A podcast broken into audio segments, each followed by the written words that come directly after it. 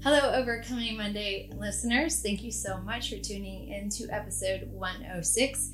This episode is actually going to be a message that I gave at Crossroads Winter Conference 2023. So, at the beginning of this year, our ministry, Clayton King Ministries, puts on a youth event um, called called Crossroads Winter Conference. We've been doing this for 26 years. This year we had over 1,700 students and a multitude, uh, multiple speakers, not a multitude of speakers, but we had multiple speakers. And this is one of the messages from the conference um, that was given by yours truly. So, super excited to be able to release this to you guys today. There are also other messages that were um, preached at the conference, and you can access those if you want to by visiting our Facebook page. So, if you go to Clayton King Ministries Facebook page, you can watch messages from the entire conference, including the worship and even some of the response um, from the students that were there. It was an amazing weekend.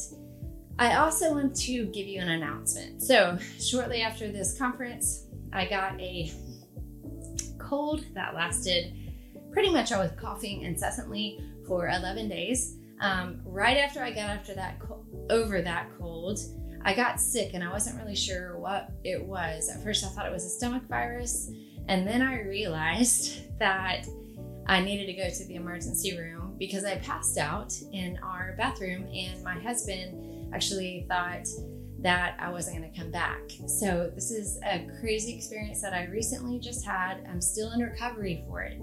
This is the reason I haven't been able to release any podcasts um, recently since that surgery. In fact, this is the first recording that I have done since that time.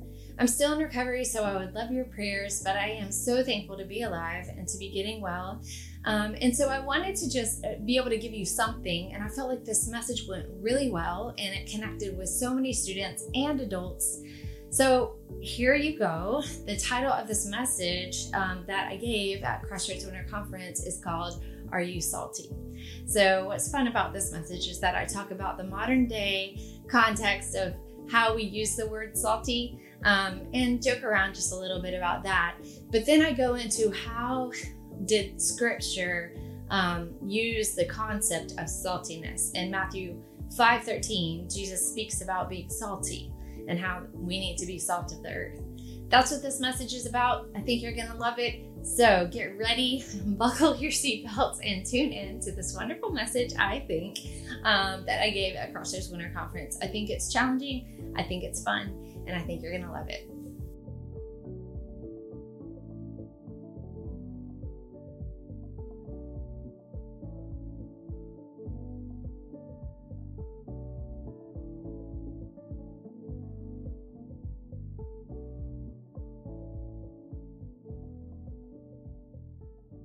Have a question for you, and this is the main question for this whole entire session.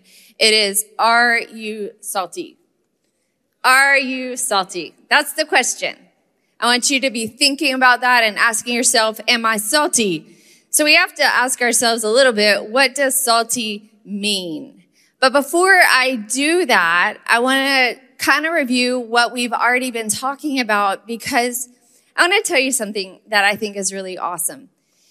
Something that you guys may not know is that we do very often have a theme for some of the events that we do for the speakers that come in, but we also want to allow each of the speakers then to hear from the Lord, to hear from the Spirit of God, and to present what they feel like the Lord is laying on their heart.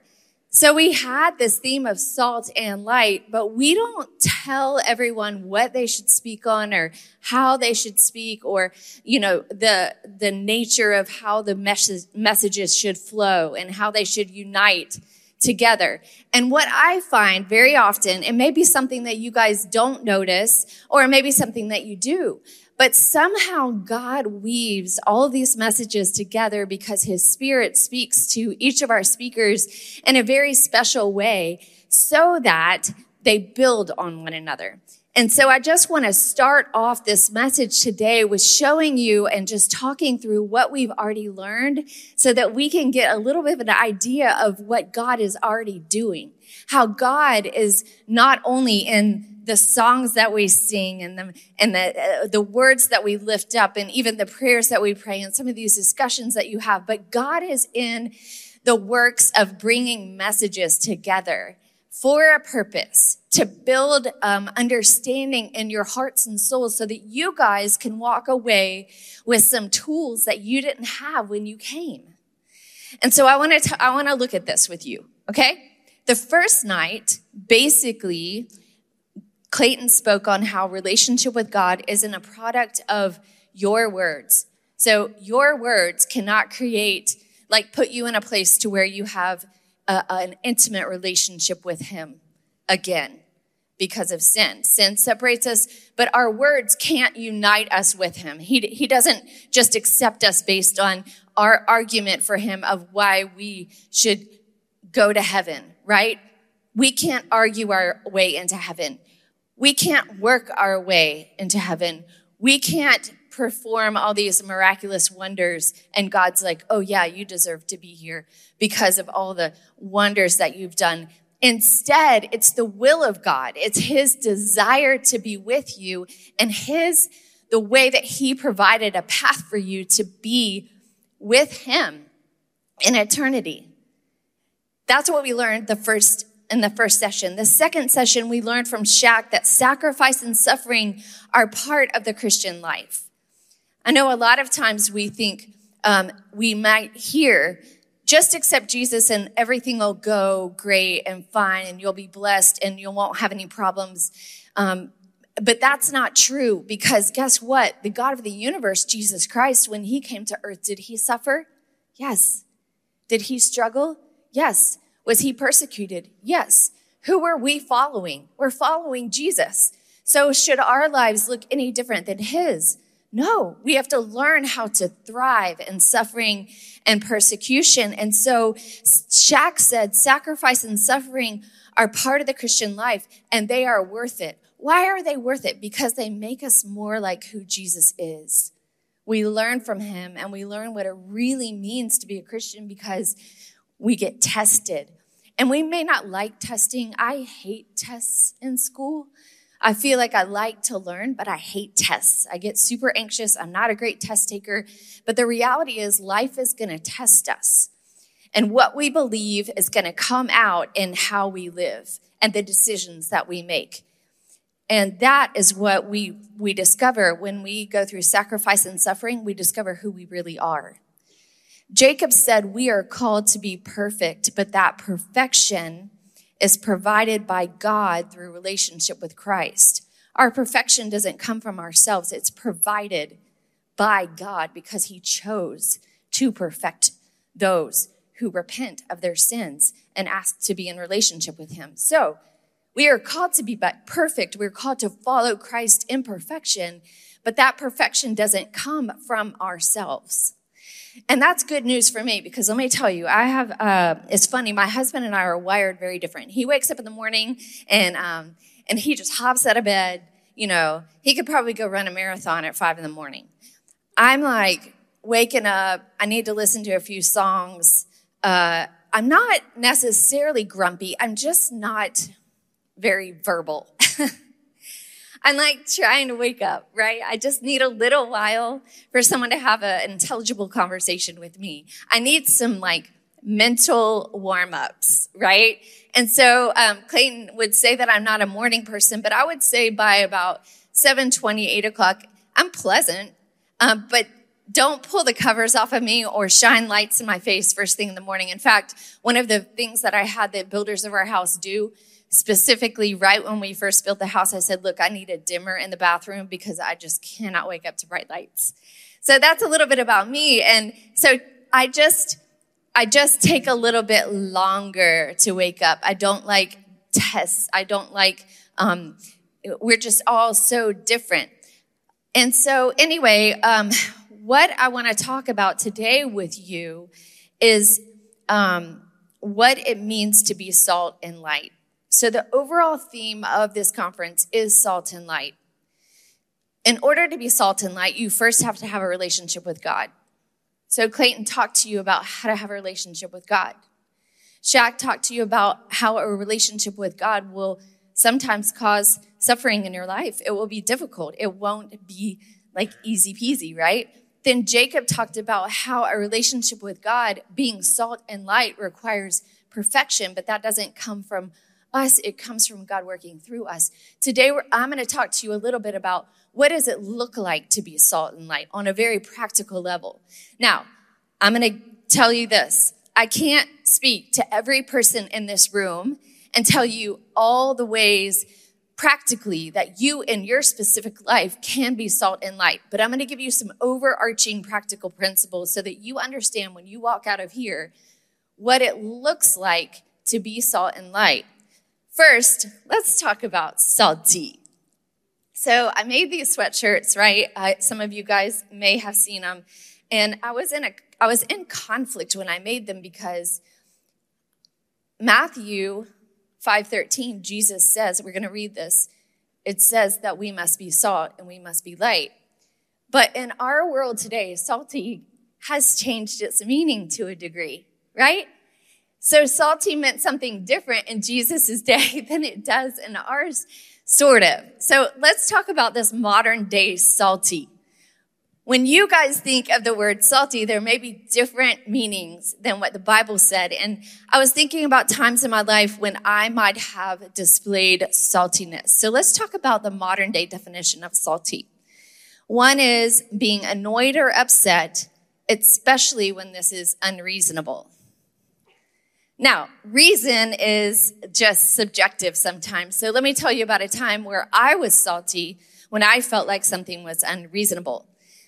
I was about 13 or 14. My brother was super obnoxious. He always just annoyed me. He was always messing with me. And I, and I wasn't, uh, I was one of those people that would tell him to stop, but he just was highly obnoxious at this age of my life. And I was a, you know, I was wanting to be cool and he was just so uncool around my friends. And I was like, could you just stop being so spazzy? That's how I would describe him. Just utterly spazzy.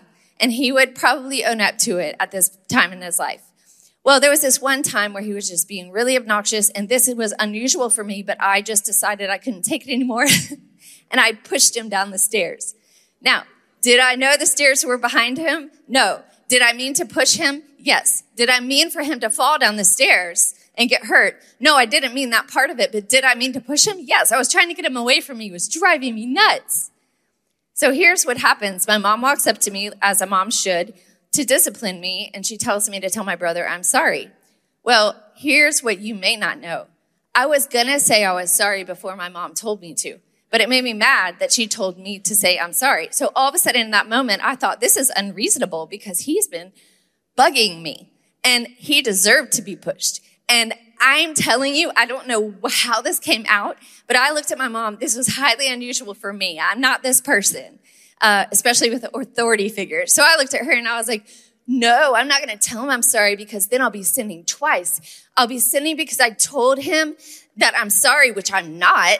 And, um, and I will have pushed him down the stairs and hurt him. And that's a sin too. And my mom was just like, what? You did not. So at, actually, I realized I was not 13. I was 11 because I remember it was the last spanking I got. So I went into uh, my bedroom. My mom said, You're going to get a spanking. Well, I didn't get many spankings, um, but I laid on the bed and I was thinking, How do I get a spanking? And she came in and she said, You need to turn over. So I turned over she went to hit my butt, give me a spanking, and I, um, I, I rolled over. And when I did, she hit my, her wrist on my knee and she sprained her wrist. Yeah. So this is one of those times where she said, this is going to hurt me more than it hurts you. I believed her, right? Because she got a sprained wrist. Um, here's another definition of salty. Critical or sarcastic in a slightly funny way critical or sarcastic in a slightly funny way. So let me tell you about um, something that I, uh, when Clayton and I first met, this is how we met. I went to school at Appalachian State University. I got a recreation management degree because I felt like God was leading me to do camp ministry. I was trained in rock climbing, uh, whitewater rafting, and caving, which probably if you look at me, you wouldn't think, oh yeah, she's totally a rock climbing instructor. So Clayton mentioned that he needed a rock climbing instructor for our camps, which we don't do anymore, by the way, but we did. When he said that during his sermon, he said, We need a rock climbing instructor for our camps. If you are trained in rock climbing, come and talk to me. So after his message, I walked up to him. Now, let me tell you this I did not want this job because it made no sense to me. I wanted a full time job. I told the Lord that because I was a senior and I needed to actually like survive. Instead of having a three week job in the summer, I, I wanted like a real time, full time job. So I told the Lord, this doesn't make sense for me to get this job. So that was my attitude walking up to Clayton. I saw him and I walked up and I said, Hey, I didn't say, Hi, great sermon. You're awesome. I didn't say my name or, you know, or anything. I just said, Hey, do you still need someone at your camp? I think down deep inside, I was hoping that he would say no. So I'd be off the hook because I felt like God was telling me to work camp, but I didn't want to. So I looked at Clayton. I said, Do you still need people at your camp? And he said, Yes, but probably not you, because we need people in skill positions. And, you know, passive, normally passive rule followers, Sharie, um, respecting authority, looked at him and said, Well, what kind of skills do you need? Because I went to school for recreation management and I can do all these things. And I started listing them all off. I took his breath away. He fell in love with me and he hired me. that was salty, but it was kind of in a useful way because I was kind of standing up for myself. Let me tell you something that happened just a few days ago um, that I realized last night. This is how the Lord works. I realized last night when I was going to bed that maybe I was too salty with someone in this room. I uh, was writing here with some of our staff, and sometimes I see our staff as friends, you know? Um, I really love our staff. I like to hang out with them. And I don't think about myself as necessarily being an authority figure or possibly being someone who they see as hired them. I just think of them as friends, you know? So I was riding with four of our staff here and we got in the car and um, we were just chatting it up. And the girl who was driving, she turned on her windshield wipers and, you know, it's snowing and all this kind of stuff. And her windshield wipers were super blurry and foggy. And she goes, man, my windshield wipers are awful. And if it had been one of my children or my children's friends, I probably would have said this because they know me, but I was like, hey, there's this place called Advance Auto, and you can go there, you can buy wipers, and they'll put them on for you. And it was like so sarcastic and slightly mean. And I talked to her about this, actually repented to her this morning because I realized that that probably could have come off as judgmental and mean. I think probably I was just trying to be funny and relatable but it probably wasn't appropriate with her. Now, if it was my son, I can joke with him like that, and he'll laugh. Either one of them, well, they'll just laugh at me. But with her, it probably wasn't great. The funny thing is, when I told her, I'm so sorry, I shouldn't have done that, that probably wasn't the great bonding that we should have had. She said, Look, I didn't take it that way. I just thought it was funny. I felt like I was getting to know you. She was being gracious. But sometimes we're too salty in the wrong situations. And so I want to talk about saltiness. How do we actually be salty? What did it mean when Jesus said, be salt and light? So, traditionally and in the biblical history, salt was used as a preservative or a form of payment. So you might think that's weird. But salt was a form of payment. So, say someone owed you money Salt was so valuable, someone could pay you in salt. Roman soldiers very often were paid in salt. Or if you had, they didn't have refrigerators. If you needed to keep your food good so it didn't make you sick, you would slather it in salt and put it in uh, like cool place in order for it to remain good and eatable. It was highly essential. Salt was one of these things that you needed in order to eat, in order to sometimes pay other people. Let me ask you this. If I went to quote, uh, you know, I don't live in Jesus's time, but if I was a Roman soldier and someone paid me with salt that was not salty and therefore useless, would I be pleased with that? It would be like someone paying you for a job with monopoly money. You can't do anything with monopoly money. You can't, like, it's just pretty much pointless. If someone tried to give you monopoly money, you'd look at them for like something that you were selling or goods. Or if you walked into a store and you were trying to buy something and you gave them monopoly money, they'd look at you like you were crazy. So in order for salt to be useful, it actually has to be salty. Let me tell you some things my husband has taught me because he's been studying salt a lot from this guy. He's a scientist, um, a health guru. Um, every muscle and every organ in your body requires salt. It's like water. You need salt and water in your body. Your stomach requires salt to digest your food. A lack of salt can cause muscle cramps and dehydration. So think about this. This is why we have things like Gatorade that give you the perfect amount of electrolytes, according to some people. There's these mixes of athletic drinks that will hydrate you in, a, in the way that you need in order for your body to function well. This is the true meaning of being salty. It's being useful. It's being necessary. And sometimes, I'm going to show you today, it actually means being strong when you're unable. So let's look at the biblical definition of saltiness.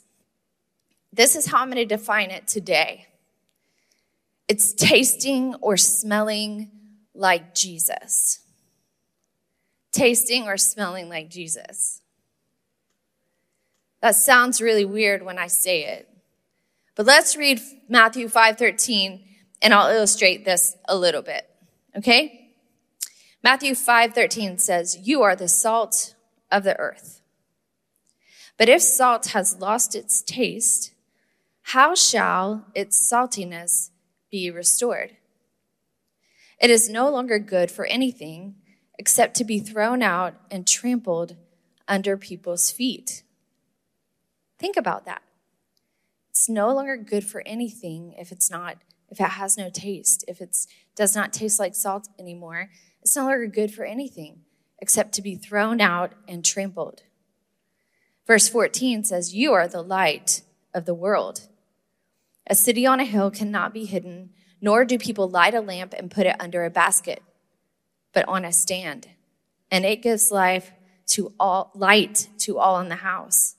In the same way, let your light shine before others so that they may see your good works and give glory to your Father who is in heaven. So, the first thing that I want to tell you, and if you're taking notes, you should write this down salt must be salty to be useful. Salt must be salty to be useful. If somebody just pours salt on your fries that you get from McDonald's, which is my favorite kind of fry, I don't really like McDonald's really for anything else but French fries because they just, for me, have the perfect texture and the perfect amount of salt. And I crave them very often when I don't need to be eating them. I want McDonald's French fries when I'm stressed out. If someone sprinkled a substance on my French fries that looked like salt but did not taste like salt, I'm telling you, I would take the French fries back because the reason I'm actually craving the french fries is for the salt, not necessarily the potatoes. I mean, think about it. Would you like the fries as much if it didn't have salt on it? Or hey, maybe it has salt, but the salt doesn't taste like salt. And you're like, what? Something's wrong here. So when salt doesn't taste like salt, it, you know, just, you know something's wrong. Unsalty salt is thrown away and trampled because it's not useful or necessary. If someone puts salt on my fries, but it doesn't taste like salt, I'm going to say, Your salt is bad. You need to throw it out and get some new salt. So here's what's hard for us is that as Christians, we're supposed to be salty, but when we're salty in the world, when we look, when we taste like Jesus, sometimes the world doesn't like it. Because the world, many people in the world don't love Jesus. They don't like who Jesus was or what he said. They don't agree with you and I and our beliefs. They don't want to live like Jesus. And so when you're salty, the, the Bible says you're useful, but the world doesn't like how you taste because the world wants to live a different way than you are living if you are living in relationship with Jesus very often you and the world will be in conflict with each other. I know you've experienced this in your life. I've experienced it when, especially when I was in high school. Here's an example. When I was a um, rafting guide in college, I hung out with a lot of other recreation majors. And let me tell you, pretty much all of them smoked pot. And every time we got off of work, they would go and hang out with each other and they would smoke pot. Well, they asked me if I would want to hang out. And I said, Yeah, I'll hang out, but I'm not going to come over and hang out with y'all and smoke weed. If y'all want to go out to eat, I'll do that. But this isn't just, this isn't how I live. But here's the reality we had so much fun while we were guiding. We hung out together and, and really bonded over the activity that we did, but when it came to hanging out and doing things that I felt like were not within like a godly um, testimony for me, the things I had to say no to, all of a sudden there was this weird barrier where not only they asked me at first if I would hang out with them, but when I told them the reason that I did not want to, all of a sudden I weren't wasn't invited anymore. And here's the reality for you and me. Sometimes we are invited into circles where we know it's not appropriate for us. It's stuff that we should not be doing. It's not good for us. It doesn't, it's not going to keep us salty. Because if I'm salty in an environment where everyone's smoking weed and I'm sitting there not doing it, to be honest, I'm going to feel out of place. I'm going to feel pressured and I'm probably going to give in. So I need to say no. That's the right decision. But here's what's bad. When I say no, I feel left out and lonely. I feel like not only rejected, but like I'm rejecting. I'm creating a wall and a barrier, and that doesn't feel pleasant. But here's what I believe the Lord would say.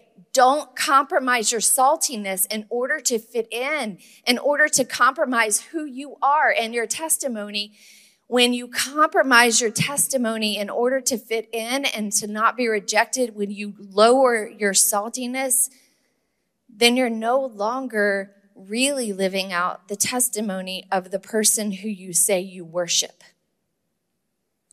You are worshiping something else other than Christ in that moment. And honestly, I've done it too. We're so tempted to give in we're so tempted to let our saltiness become unsalty. But the reality is, when we're not salty, our testimony becomes no longer useful for Christ because people become confused. Aren't you guys confused when someone says they love Jesus, but then their life doesn't measure up? It doesn't look the same when they're compromising? When they're doing things that it doesn't seem like Jesus would do, that doesn't look like who Jesus is or tastes like who he is, it's confusing. So we lose our usefulness for the kingdom of God. So here's your reality. You have to decide how important it is for you to be useful in the kingdom of God. And honestly, you have to set your face to choose what it is that you're going to do with your life. You have to know that there are going to be times when you feel left out. And, and honestly, you're almost, it's almost better sometimes to expect it. You can still be disappointed by it. But if you expect that sometimes the world will not embrace you when you taste or look like Jesus, if you know that, then you know why you're doing it. The reality is you are being persecuted. You are suffering because of your beliefs. And you know what? Jesus is standing and applauding you. He is applauding the stand that you're making in order to look and taste more like Him. Salt is a lot like light. The scripture says that lights cannot be hidden. By nature, a light provides light for others. Our light is meant to help others glorify God. Being salt and light demands that we show fortitude, strength, and resilience. Here's the reality.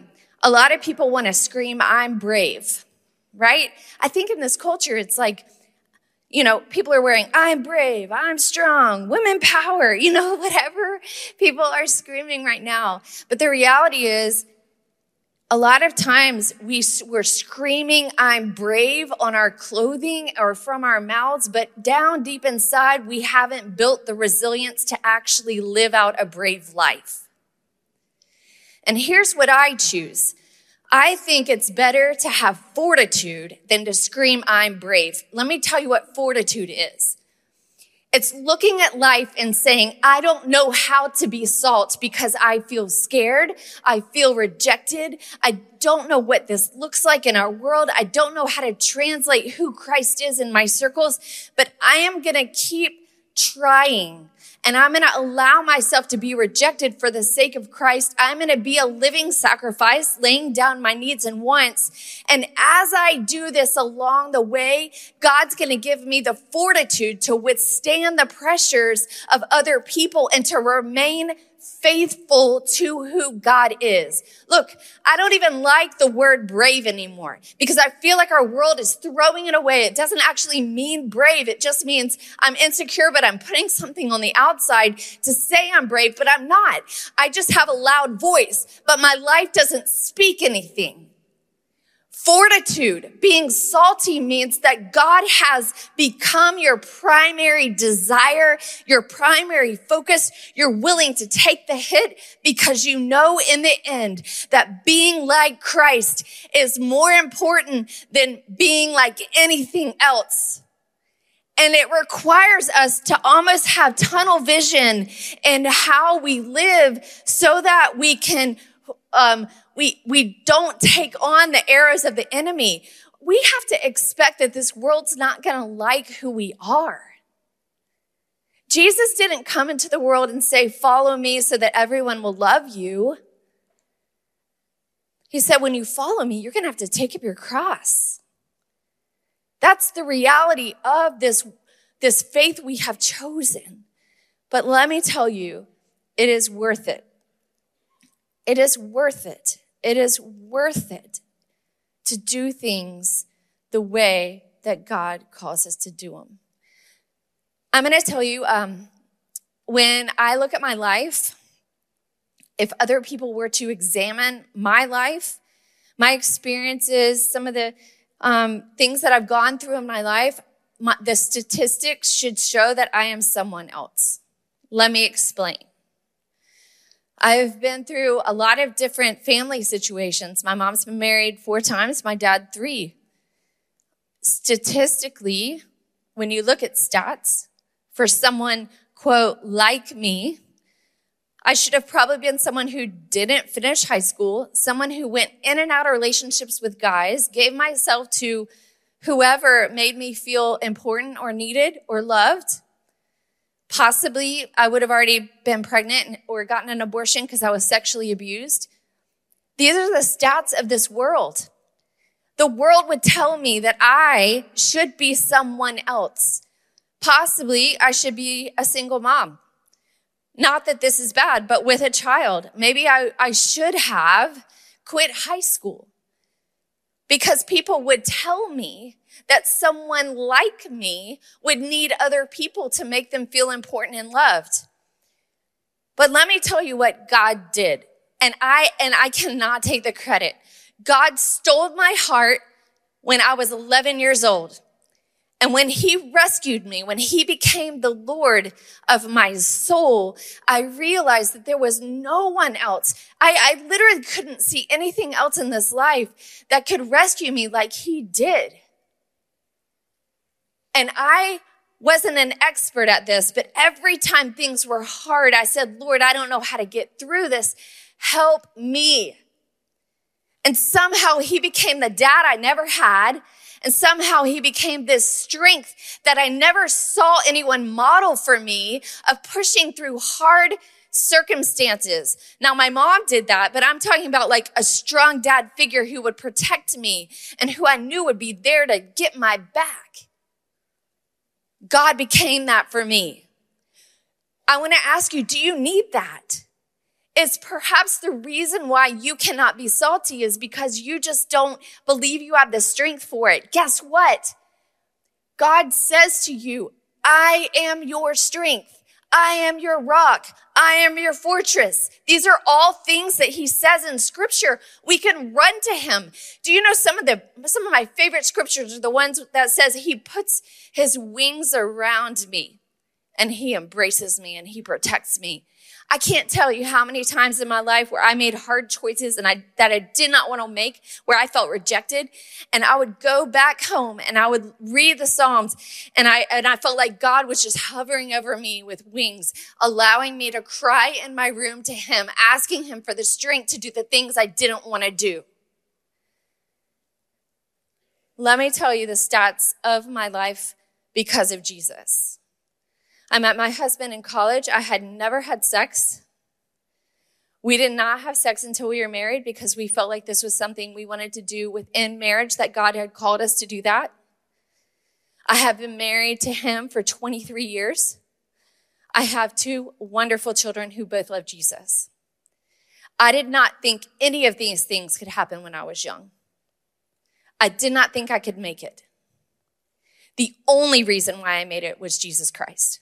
I'm telling you, the only reason. He has been my rock. And this is what I want to say to you. If you feel like you're waffling, maybe your rock is not the right rock.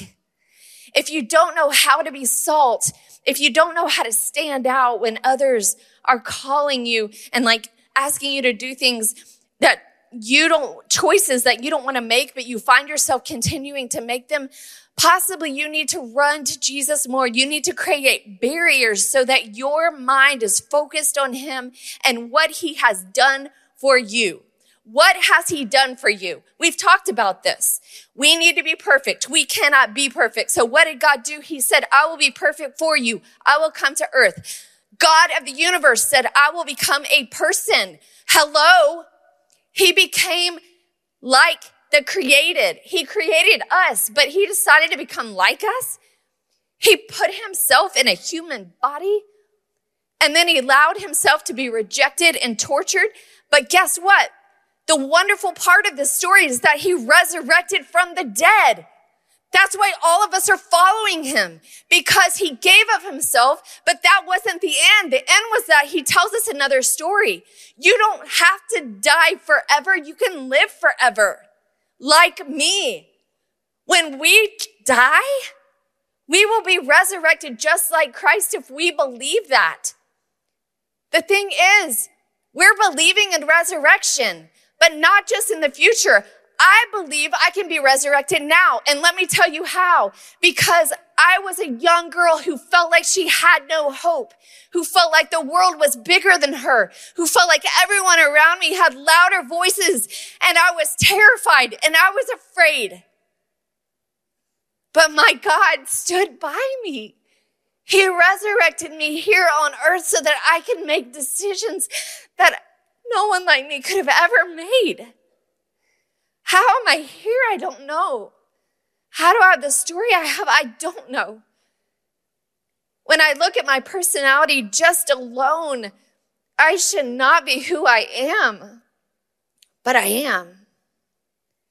And all I can say is that my saltiness comes from a place of knowing that being salty before people is tough Because not everyone wants to taste your salt. Because not everyone loves Jesus Christ. Many Christians even change who he is and what he says to fit their own beliefs because they just can't quite live it out all the way. But here's your reality in mind Jesus is who he said he is. We cannot change him because we think he's different. He said who he was in the word of God, and he does not change. He is, he has never changed. He has been here for all eternity and his character does not change. We can't change him because we don't like him. We can either follow him for who he is or we can choose to be less salty. Let me tell you what happens when we're less salty.